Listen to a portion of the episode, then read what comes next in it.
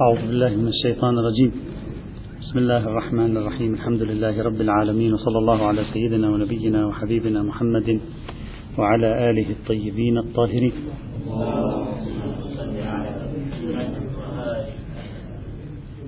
بدأنا بالقسم الثاني من المباحث المتعلقة بفقه الأطعمة والأشربة بعد الانتهاء من القسم الأول المخصص بالفقه القرآني. قلنا في القسم الثاني نقسمه إلى ثلاثة فصول أو ثلاثة محاور الحيوانات الجمادات والمائعات. نبدأ بإذن الله تعالى ببحث الحيوانات. في بحث الحيوانات نضعه ضمن عدة محاور أيضا. المحور الأول الحيوانات البرية. من الآن فصاعدا سنتكلم في الحيوانات البرية. لاحقا نتكلم في حيوان البحر ونتكلم في حيوان الجو أو الطيور. فيما يتعلق بالحيوانات البرية يقع البحث في ثلاثة أنواع. النوع الأول شوية هي النوع الأول الحيوانات الأهلية. النوع الأول الحيوانات الأهلية. الحيوانات الأهلية الأنعام من الحيوانات الأهلية. الخيل الأنعام يعني البقر الغنم الإبل. الأنعام يعني البقر والغنم والإبل. هذه الأنعام تسمى. هذا قسم قسم آخر الخيل والبغال والحمير. هذه الثلاثة الثانية. الفقهاء بحثوا في موضوع الحيوانات الأهلية في هذين القسمين الأنعام الثلاثة والخيل والبغال والحمير. في الأنعام الثلاثة لا يوجد نقاش فيما نعلم بين أحد من المسلمين ومن فقهاء المسلمين في حلية الأنعام الثلاثة. هذا ليس فيه بحث أصلا. حلية أكل اللحم البقر بما فيه الجاموس وحلية لحم الإبل وحلية لحم الغنم والماعز بأنواعها الأهلية المعروفة. نتكلم عن الأهلي منها. والأدلة على ذلك لا تعد ولا تحصى من القرآن من السنة من السيرة من الإجماع يعني لا يحتاج إلى بحث أصلا ولذلك لم يبحثه أحد يعني. قال تعالى ومن الأنعام حمولة وفرشا كلوا مما رزقكم الله. واضح. جعل الله لكم من الأنعام ما هو حمولة وما هو فرش. كلوا مما رزقكم الله. يعني ترخيص في الأكل. يا أيها الذين آمنوا أوفوا بالعقود. أحلت لكم بهيمة الأنعام. إلا ما يتلى عليكم. إلا ما يتلى عليكم المحرمات التي ذكرناها من الميتة وما, وما هو غير مذكى غير مذبوح. إذا لا نقاش في أن النوع الأول من الحيوانات الأهلية لا نقاش في حليته ولا داعي لأن نطيل فيه ونتكلم. نجي للنوع الثاني وهو الثلاثي الخيل البغال والحمير. هذه الثلاثة التي وقع نقاش في حرمة وفي حليتها. سأقسم البحث فيها إلى قسمين. إلى المنهج إلى المشهد الاستدلالي مشهد الآراء والأدلة عند الإمامية وفي القسم الثاني مشهد الآراء والأدلة عند فقه الجمهور عند جمهور علماء المسلمين من غير الإمامية. الآن نبدأ بما يتصل بالإمامية. المشهور بين علماء الإمامية حلية هذه الثلاثة لحم الخيل لحم البغال ولحم الحمير الأهلية. إلا أن الشيخ الحلبي رحمة الله تعالى عليه في كتابه الكافي في الفقه قال بحرمة لحم البغال. قال لحم البغال حرام. الشيخ الصدوق رحمة الله تعالى عليه قال بحرمة الحمر الإنسية أهلية الحمار الأهلي مقابل الحمار الوحش. حمار الأهلي قال حرام. على ما يفهم من كلامه في كتاب الهداية في الأصول والفروع. الشيخ المفيد رحمة الله تعالى عليه يظهر منه القول بحرمة الحمر الأهلية والبغال لماذا؟ لأنه يعتبرهما مما لا تقع عليهما التزكية مما لا تقع عليهما التزكية بالتالي الرأي المشهور هو حلية الثلاثة لكن تجد رأيا فقهيا لعالم هنا أو عالم هناك تارة يحرم البغال تارة يحرم الحمر الأهلية وتارة يحرم البغال والحمر الأهلية معا. إذا جئنا إلى الأصل في تناول هذه القضية النص القرآني كما مر معنا يقف, يقف لصالح التحليل لأننا توصلنا في النص القرآني إلى وجود قاعدة الحلية في باب الأطعمة والأشربة. فإذا رجعنا إلى النص رجعنا إلى النص القرآني سنجد أن النص القرآني يقول بتحليل الحمر يعني الحمير والبغال والخيول. طبعا مع توقف سيأتي معنا لأن السنة استدلوا بآية قرآنية على على التحريم ستأتي إن شاء الله. بعد قليل.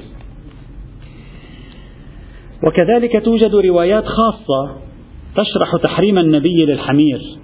وتقول روايات معروفة أن النبي إنما حرم لحم الحمر الأهلية في خيبر لا لأجل أنها حرام بل لأن الناس كانت بحاجة إليها فحرمها حتى لا يذبحوها ويأكلوا لحمها ثم لا يجدون ما يركبون لأن خيبر بعيدة جدا عن المدينة فإذا أرادوا في طريق الرجوع أن يرجعوا بلا مركوب سوف يتعبون خاصة وأن رحلة الجهاد في خيبر كانت طويلة استمرت أشهر. يعني من الغزوات التي أخذت زمنا عند المسلمين غزوة خيبر. بعضهم يقول ستة أشهر أكثر من ذلك. فوصلوا في نهاية المطاف إلى حالة من التعب وابتعدوا كثيرا عن أهليهم عن موطنهم.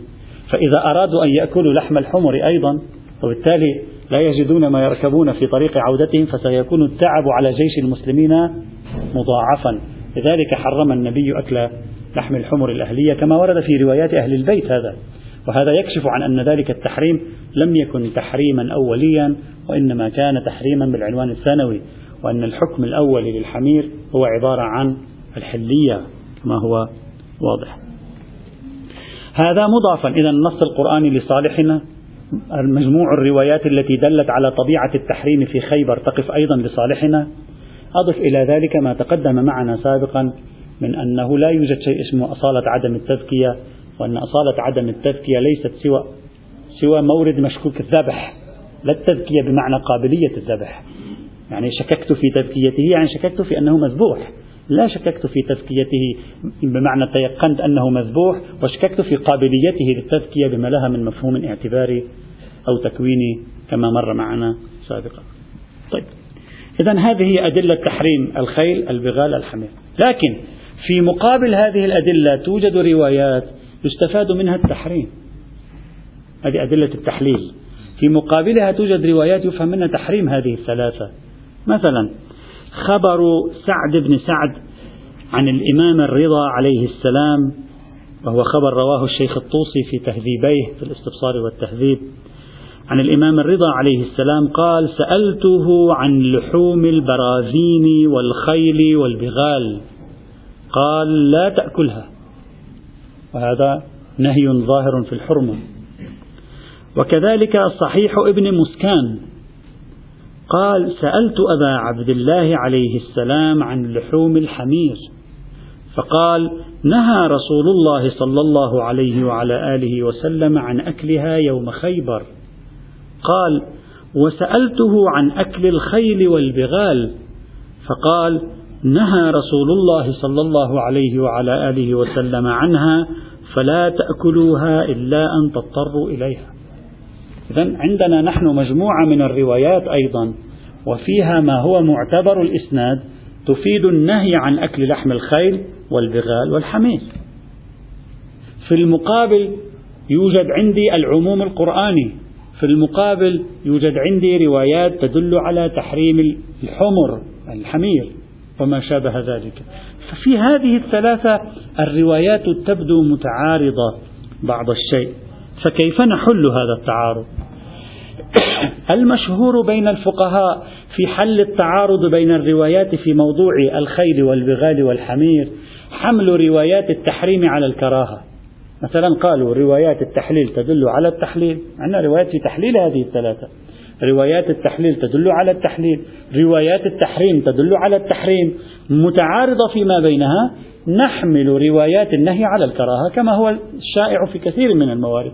ولذلك تجد في الكثير من الكتب الفقهية جواز أكل لحم الخيل والبغال والحمير على كراهة.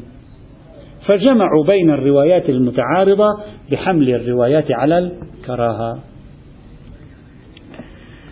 إلا أنه يمكن للإنسان أن يجد جمعا آخر. يمكن للإنسان أن يجد جمعا آخر ولا أقل في باب لحم الحمير الذي اشتهر بينهم القول بكراهته. وهو ترجيح الروايات المرخصة على الروايات المانعة. أن نحمل نأخذ بالروايات المرخصة ونرفض الروايات المانعة. هذا من حيث المبدأ. وترجيح الروايات المانعة على الروايات المرخصة بحسب العنوان الثانوي. بمعنى أن نقول إن الروايات التي رخصت تكشف عن الحكم الأولي في مولد الخيل والبغال والحمير. أما الروايات التي منعت فهي تمنع تمنع غير أن هذا المنع لا بد من تفسيره أنه بعنوان ثانوي لخصوصية طارئة وعارضة حرمت المنع.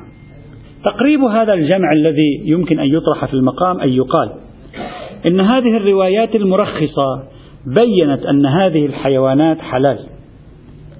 وأشارت بعض الروايات الترخيصية بنفسها بعض الروايات الترخيصية بنفسها أشارت إلى أنه قد صدر تحريم في هذه وأن هذا التحريم كان بعنوان ثانوي. يعني نفس الروايات الترخيصية بعضها بين أن ثمة تحريم في المقام.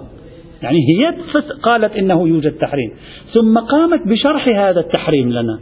وقالت هذا التحريم جاء بعنوان ثانوي وهو عدم وجدان ما يركبون. هذا عنوان ثانوي كانوا مضطرين إليه. وبهذا نكتشف أن روايات التحليل تفسر لنا روايات التحريم. يعني الروايات التحليلية ناظرة في بعض مواردها إلى الروايات التحريمية وتثبت وجود الروايات التحريمية. غاية الأمر أنها تقول أن تلك الروايات التحريمية ناظرة إلى حالة استثنائية وهي حالة الحاجة إلى هذه الأشياء الثلاثة أو إلى هذه الحيوانات الثلاثة. وتكون النتيجة بحسب العنوان الأولي الحلية إذا كانت هناك حاجة وعنوان ثانوي إلى هذه الثلاثة نحكم بحرمة ذبحها وبحرمة تناول لحمها في مثل هذا المورد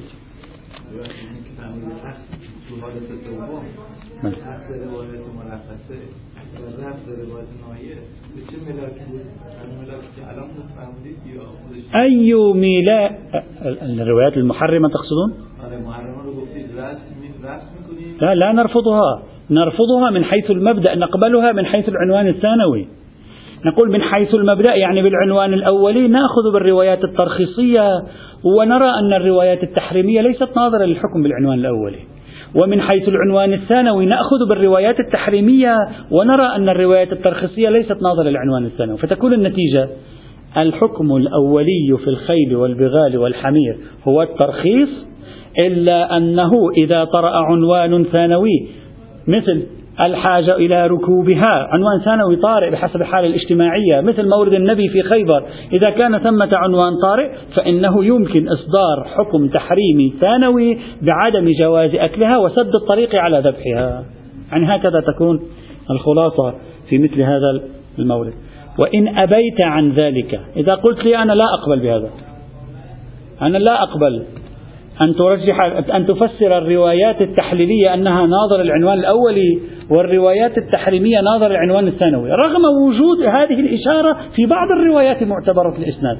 إذا قلت لي لا أقبل أقول لك غايته أن هذه الروايات متعارضة حمل النهي على الكراهة ليس فيه قرينة هذا دال ظاهره الحرمة ذاك ظاهره الحلية الظهورين بمستوى بعضهما بعضا نرجع إلى قواعد الترجيح. نرجح ما وافق الكتاب. ترجيح ما وافق الكتاب يثبت الأخذ بروايات التحليل وترك روايات التحريم حينئذ. بعد أن كان ظاهر روايات التحريم الحرمة. ظاهرها الحرمة. تريد أن تؤولها بالكراهة هذا خلاف ظاهرها. وبالتالي تكون النتيجة الحلية بلا كراهة. يعني إن لم تقبل بالجمع الذي طرحناه من الحلية بلا كراهة بحسب العنوان الأولي والحرمة بلا كراهة بحسب العنوان الثانوي فستكون النتيجة الحلية بلا كراهة بحسب طبيعة الحكم الوارد في هذا الموضوع. والنتيجة جواز أكل لحوم الحمر والبغال والخيول إلا إذا كان في ذبحها. وأك يعني سد الطريقة مفسدة بمعنى من المعاني فهذا يوجب تحريم الأكل تحريما طريقيا. هذا معنى تحريم الأكل تحريما طريقيا. يعني إعلان أن أكلها حرام حتى الناس لا تفكر في ذبحها لكي تأكلها فيكون التحريم طريقيا. وينتج عن هذه النتيجة التي وينتج عن هذا الذي قلناه نتيجتان. النتيجة الأولى لا يوجد كراهة هنا أصلا في العنوان الأولي لأن معايير الحلية والحرمة مختلفة. معايير الحرمة ثانوية معايير الحلية أولية خلافا لمشهور الفقهاء الذين حكموا بالكراهة في المورد جمعا بين الروايات الناهية والروايات المرخصة. وإن لم تقبل معي بالحمل على العنوان الأول والثانوي فأيضا لا كراهة كما قلنا. لماذا؟ لأننا نرجح روايات التحليل على روايات التحريم كونها توافق الكتاب الكريم. وتلك التي تخالف الكتاب الكريم تسقط عن الحجية والاعتبار بملاك ترجيح موافق الكتاب. وبعد سقوطها عن الحجية والاعتبار لا معنى للأخذ بدلالاتها حينئذ.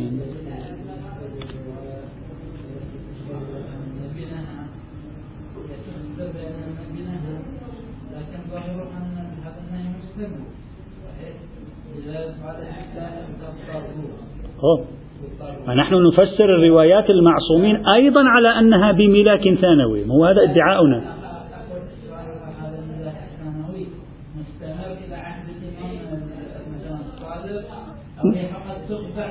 لا.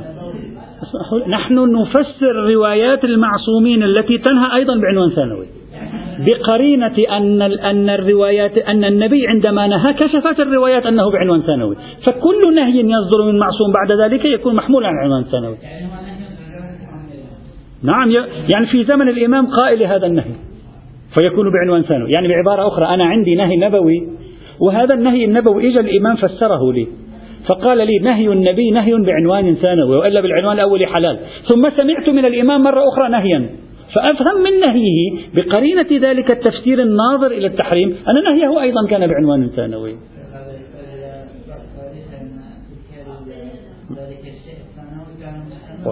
أنا لا أعرف ذلك الشيء الثانوي. أنا أعرف أن أحد مصاديق ذلك العنوان الثانوي كان حاجتهم للركوب لكن لعله في زمن الإمام الرضا يوجد حاجة أخرى لا أعرفها. أنا ما يهمني كيفية تركيب الروايات مع بعضها. أنا عندي روايات شارحة للتحليل والتحريم معا فتكون هي المتكفلة ببيان نكتة التحليل والتحريم. هذه الروايات الشارحة للتحليل والتحريم تقول لي التحليل هو الأصل والتحريم بعنوان ثانوي. فكل رواية تحليلية أفهمها على أن مقتضاها الأصل. ببركة هذه الروايات الناظرة إلى رواية التحليل والتحريم وكل رواية تحريمية أفهمها على أنها على مقتضى العنوان الثانوي أيضا ببركة تلك الرواية. وإن أبيت عن هذا الجمع المفترض حينئذ استقرار التعارض والعودة إلى عمومات الكتاب.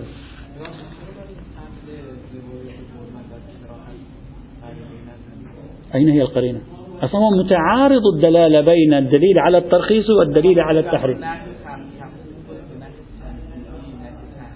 نعم. أنت الآن تريد أن تحمل الروايات الظاهرة أنت هذه الروايات التحريمية لولا وجود الروايات الترخيصية ماذا تفهم منها؟ تفهم منها التحريم. إذا هي ظاهرة في التحريم. الخروج عن ظهورها يحتاج إلى قرينة. لا نقول. الخروج عن ظهورها في التحريم يحتاج إلى قرينة. والتقديم بملاك الأظهر والظاهر إن لم يرجع إلى معيار عرفي لا معنى له. إن لم يرجع إلى معيار عرفي لا معنى له. ثم الحمل الذي ندعيه لنا عليه قرينة وهو صراحة بعض الروايات المعتبرة في تفسير التحليل والتحريم. إذا عندي روايات معتبرة تفسر التحليل والتحريم معا لماذا أذهب إلى تفسير التحريم بالكراهة؟ ثم عندي قرينة على تفسيره بالثانوية. يعني أن أرجح ترجيح تفسير الثانوية على تفسير الكراهة الأولي قرينتي موجودة فيه. أما قرينتك ليست موجودة سوى لفضل الاشتباك بين الاثنين. وفضل الاشتباك بين الاثنين له قرينة وحل بلسان الروايات لا من عندي. فلذلك أرجح التخريج الذي أقول على التخريج الذي طرحه في باب الكراهة. فنقول كل نهي صدر في هذه الثلاثة فيحمل على أنه بملاحظة عنوان ثانوي يعني حكم زمني حكم مرحلي. وكل تحليل العنوان الأولي. والدليل الروايات تصرح وتبين أن الأصل فيه الأولية الأولي الحلية وأنه عندما حرم حرم بملاك ثانوي. فأفسر تحريماته الأخرى بملاك ثانوي. هذا أسهل وأقرب إلى إلى التناول العرفي للموضوع. هذه النكتة. هذا أولا.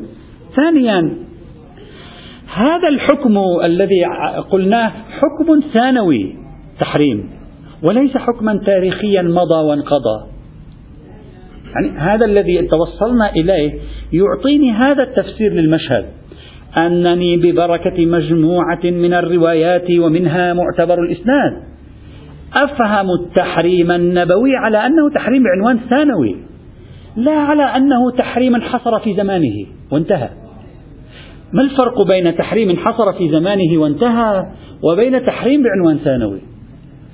الروايات المفسرة هنا هي تقول لي لماذا حرم النبي. يعني نكتة التحريم تشرحها ونكتة التحريم ليست خاصة بذلك الزمان. نكتة التحريم ليست خاصة بذلك الزمان. نكتة التحريم حاجة الجيش الإسلامي إلى أن يرجع إلى المدينة المنورة. معنى ذلك إذا تجدد وجود نكتة التحريم هذه يعود الحكم الثانوي. أرجو أن تلاحظوا جيدا. يعني عندما نقول التحريم حكم تاريخي هنا لا نقصد من الحكم التاريخي أنه حكم في زمن النبي خاص بخيبر لخيبر خصوصية معينة انقضى وانتهى إلى يوم القيامة.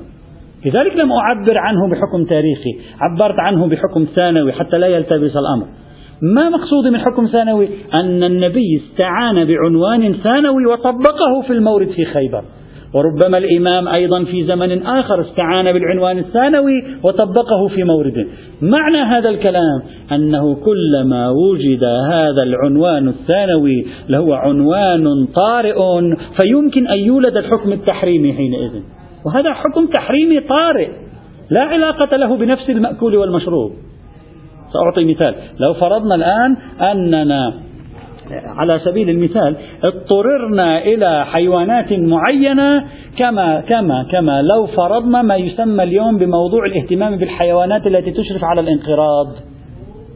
الآن الغرب والدراسات الحديثة والتوجه الحقوقي الحديث والاهتمام بالطبيعة والبيئة يهتمون كثيرا بالحيوانات التي تشرف على الانقراض خاصة تلك الحيوانات التي يكون لوجودها في الطبيعة تأثير إيجابي فيقولون لا ينبغي أن نتهاون في أمرها لأنها إذا زالت من الطبيعة يمكن مثلا أن تنتشر بعض الأوبئة على المحاصيل الزراعية إلى آخره. تعرفون الحيوانات كله يساعد بعضه بعضا.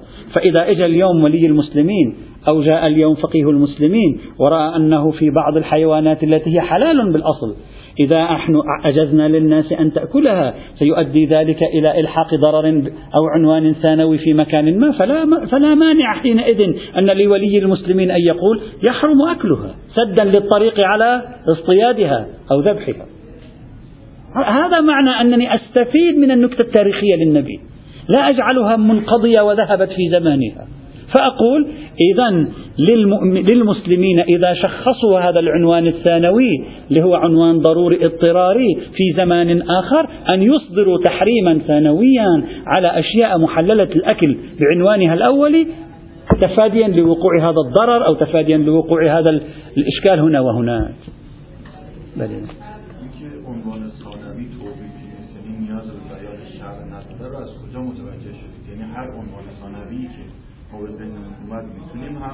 أصلا أنا لا لست بحاجة إلى القاعدة. يعني لست بحاجة إلى الروايات التاريخية. أي عنوان ثانوي أنت تستطيع أن تثبته؟ كل قاعدة العنوان الثانوي في الفقه ما معناه؟ إذا لزم لنفرض أنه يلزم من ترخيص المسلمين في استهلاك لحوم حيوان بعينه يلزم منه مفسدة تشكل عنوانا ثانويا. يجري في مورده التزاحم يجري في مورده الضرر على المسلمين يجري في م... ها مقصود من عنوان ثانوي. يعني عنوان ثانوي بطبيعته إلزامي حتى لو لم ترد رواية النبي. العنوان الثانوي هم يجري. فأنا أريد أن أستفيد من رواية النبي لتكريس فكرة العنوان الثانوي في باب الأطعمة والأشربة.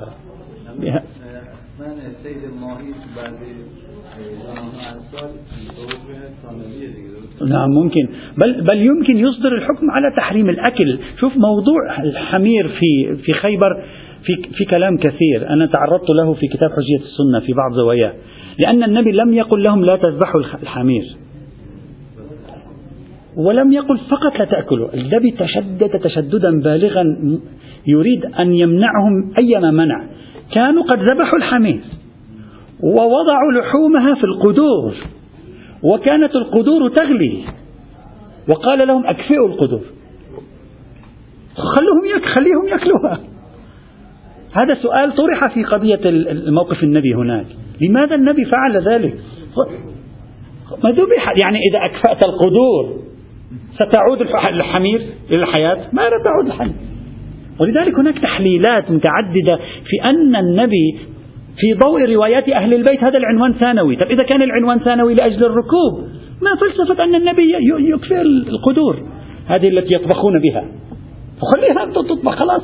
هذا ذبح ذبح. عفى الله عما سلف من التفاسير الأساسية هناك أن النبي كان يريد أن يحدث في أنفس المسلمين هزة نفسية عميقة. بحيث يخافون ويرتعبون من هذا الموضوع. طبعا وهناك تفسير آخر موجود في كتب أهل السنة أن النبي أكفأ القدور لأن هذه الحمير كانت من حمير, من حمير الغنائم.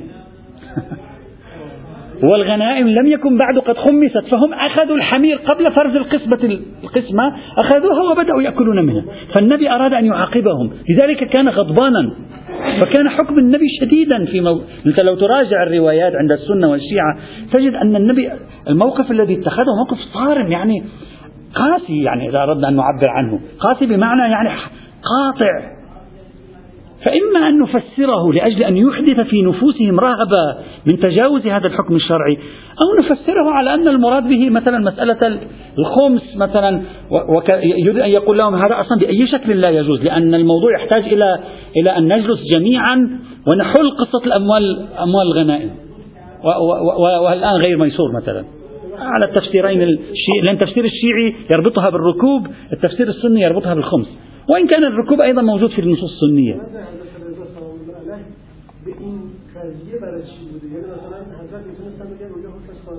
طب لعل ذلك الحكم في زمنه لعله كان خصية شبيهة. نعم نعم نعم. لا أنا الآن أجمع بين النصوص فقط. فأريد أن أجعل هذه المجموعة الوسيطة التي في الوسط مفسرة للمشهد. يعني أنا أقول لماذا أضحي بهذه النصوص المفسرة؟ أقرب من أن أجمع حمل الظاهر على الأظهر على الظاهر والظاهر على الأظهر. وعليه. فهذه الحيوانات الثلاث ليست حراما بالعنوان الأولي وإن كانت حراما بالعنوان الثانوي. ولذلك ورد في خبر محمد بن سنان أن الإمام الرضا عليه السلام كتب في جواب مسائله قال كره أكل لحوم البغال والحمر الأهلية لحاجة الناس إلى ظهورها واستعمالها والخوف من فنائها. يعني حتى ربما ربما في كثير من الأزمنة ليس فقط في خيبر. إذا تقول للناس يلا كلوا لحوم الحمير ويتعودون على لحوم الحمير كما يتعودون على لحوم البقر والغنم نطلع ثاني يوم آه، في ندرة بالحمير. يمكن تخلق مشكلة في العنوان الثانوي لذلك قال لحاجة الناس إلى ظهورها واستعمالها والخوف من فنائها لقلتها لا لقدر يعني القذارة في خلقها ولا لقدر غذائها. هي ليس فيها خباثة هي طيبة. من من الطعام الطيب يعني مقابل الخبيث. ليس فيها قبح ذاتي ليس فيها تحريم ذاتي بما هي مأكول ليس فيها مشكلة. القضية الثانوية مربوطة ب تنظيم أمور الناس في ما يتنقلون بين المدن وبين القرى. لا أكثر ولا أقل. اليوم في زماننا يمكن هذه انعدمت تكون. مثلا أو إذا صار هناك دول بإمكانها أن آه، آه، آه، يعني تربي الحمير وتعمل منها يعني مشروع كبير يمكن هذا العنوان الثانوي يزول وبالتالي يرجع الأمر إلى حالته الطبيعية حينئذ. نعم روايات هذه رواية موجودة في علل الشرائع. نعم الكراهة في ألسنة الروايات يعني لا, تساوي الكراهة في في مصطلح الفقه الإسلامي. تحمل تأتي بمعنى المحرم وتأتي بمعنى المكروه أيضا. فهي تدل على جامع المبغوضية. نعم. كلمة واجب في اللغة في في النصوص لا تعني واجبة. هذه من الأشياء التي نحن نشتبه فيها. إذا قال الإمام تجب الصلاة أو الصلاة واجبة أو الصلاة وجبت الصلاة على المسلمين. وجبت لا يعني واجب. اللغة العربية. وجبت يعني ثبتت. الوجوب تحتاج تستنبطه من مكان آخر. نعم الكراهة أعم من أن تطلق بمعنى الحرمة وتطلق بمعنى طبعا بعضهم حمل الكراهة على الكراهة وبعضهم قال هي ظاهرة في الحرمة. نحن في بحث السباع ستأتي رواية سنتوقف عندها في موضوع الكراهة. هذا في هذا المشهد الشيعي فيما يتعلق بالروايات والنصوص والأدلة الواردة في موضوع الخيل والبغال والحمير. أما المشهد السني المشهد السني مختلف عن المشهد الشيعي في هذا الموضوع. المعروف أن أبي حنيفة حرم آه، لحوم هذه الثلاثة. طبعا عندما أنا لا أريد أدخل في تفصيل في هذا الموضوع آه، الحرمة أبو حنيفة قال كره. هناك شيء عند أهل السنة الأحناف خصوصا اسمه الكراهة والتحريم. غير الذي نعرفه نحن غير الذي نعرفه نحن عن الكراهة والتحريم. إذا قرأت كتب سنية خاصة الحنفية لا يخلط الأمر عليك. إذا قال لك هو مكروه عند أبي حنيفة أو قال أبو حنيفة بالكراهة فيه لا يعني أنه مكروه بالمعنى اللي أنت تفهمه الآن. إلا يضيف كلمة يقول كرهه كراهة تنزيه. إذا قال كرهه كراهة تنزيه. نعم هذا معناه الكراهة التي نحن نفهمها. أما إذا قال أبو حنيفة كان يرى الكراهة فيه فلا يعني بالضرورة أنه يقول بالكراهة بل قد يقول بالحرمة. لأن الأحناف أو بعض الأحناف على الأقل لديهم مسلك كل ما ثبت تحريمه بالقرآن يطلقون عليه حرام. أو رجع تحريمه إلى عام من قرآنه. وكل ما تمحض دليل تحريمه بالسنة فإنهم يعبرون عنه بالمكروه لذلك تجدهم يقولون أحيانا آه، تحريم كراهة وليس تحريم كراهة. يعني عندك نوع كراهة وعندك نوع تحريم وكلاهما بالنسبة إليه نهي كراهة ونهي تحريم وكلاهما نهي باصطلاحهم فالمعروف أن أبي حنيفة كان يرى التحريم ونسب بعضهم له الكراهة التنزيهية. أبو يوسف ومحمد بن الحسن الشيباني من من أئمة الأحناف من تلامذة أبي حنيفة كانوا يقولون بعدم الحرمة. الحلية يعرف بها الشافعي وتنسب إلى الشافعية في العادة أنهم قالوا هذه الثلاثة حلال. المالكية بعضهم قال بالحلية بعضهم قال بالحرمة. وعادة يقال المشهور بين أهل السنة الحلية ولكن بعضهم قال بالحرمة. الآن سنرى أهل ما هي أدلة التحريم التي طرحت عند أهل السنة وما هي أدلة التحليل؟ نبدأ بأدلة التحريم باختصار سأشير إليها. أما أدلة التحريم فعمدتها دليلان. الدليل الأول قوله تعالى بسم الله الرحمن الرحيم في سورة النحل من الآية الخامسة إلى الآية الثامنة. الآن لاحظوا تقريب الاستدلال في الآية. وهذا ذكره بعض الأحناف أئمة الأحناف. قال والأنعام خلقها لكم فيها دفء ومنافع ومنها تأكلون. الأنعام فيها دفء من أصوافها ومنافع ومنها تأكلون. أنعام بين أنها تؤكل. ولكم فيها جمال حين تريحون وحين تسرحون. وتحمل أثقالكم. الإبل الإبل. يعني وتحمل أثقالكم إلى بلد لم تكونوا بالغيه إلا بشق الأنفس. يعني إذا تحمل أنت الأثقال وتروح فيها هذه الأثقال التي تحملها الإبل تبلغها بشق الأنفس آخر نفس. إن ربكم لرؤوف رحيم. والخيل الخيل وين معطوف على ماذا؟ على الأنعام يعني والخيل خلقها. يعني خلق الخيل. والخيل والبغال والحمير لتركبوها وزينة. ويخلق ما لا تعلمون. هناك في الأنعام قال خلقها فيها دفء فيها منافع تأكلون وفيها جمال وفيها بينما لما جاء إلى الخيل والبغال والحمير لم يشر إلى الأكل. فبين علة الخلق فيها وعلة الخلق فيها شيئان الزينة فإن الناس تتفاخر بالخيل خاصة الخيل. طبعا الحمير ليست للزينة. الخيل يعطي زينة وأبهة وجاه وفخامة يعني والركوب عليها. الحمير يركبون عليها البغال يركبون عليها. فقالوا قربوا الاستدلال هكذا قالوا من بيانه تعليل الخلق بيانه علة الخلق. لم يذكر في علة الخلق في الثلاثة الأكل بينما ذكر في الأنعام الأكل. فكشف ذلك عن أن الله لم يخلق الثلاثة هذه للأكل وإنما خلقها للركوب والزينة فقط.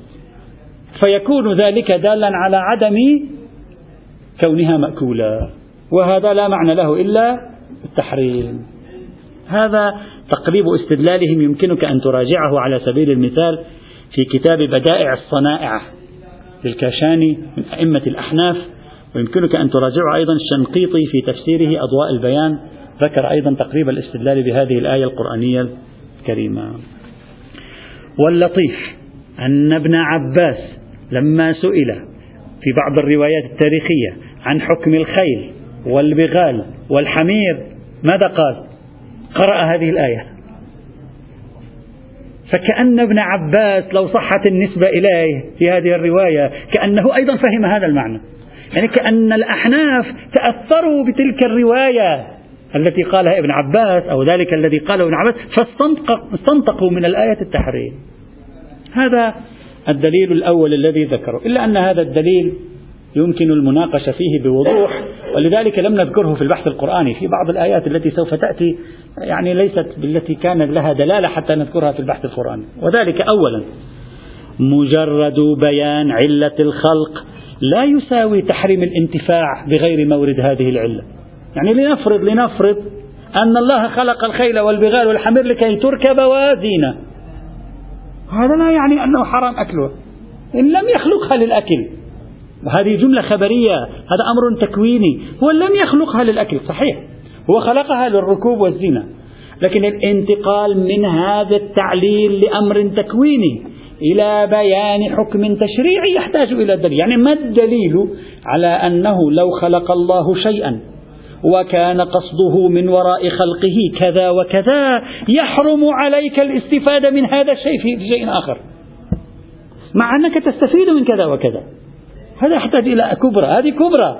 يعني هناك كبرى كلية مطوية في تركيبة الاستدلال هنا. وهي كل ما خلقه الله وكان قصده من وراء خلقه كذا وكذا فيحرم عليك أن تستفيد منه بغير كذا وكذا. وهذا يحتاج إلى دليل. لو سلمنا أن التعليل هنا تعليل حاصر. لو سلمنا أنه تعليل حاصر وليس تعليلا بالأعم الأغلب وبالحالة الأبرز. لا يوجد دليل على هذه القاعدة هذه بنفسها تحتاج إلى قرينة إضافية تحتاج إلى دليل في هذا الإطار. هذا أولا.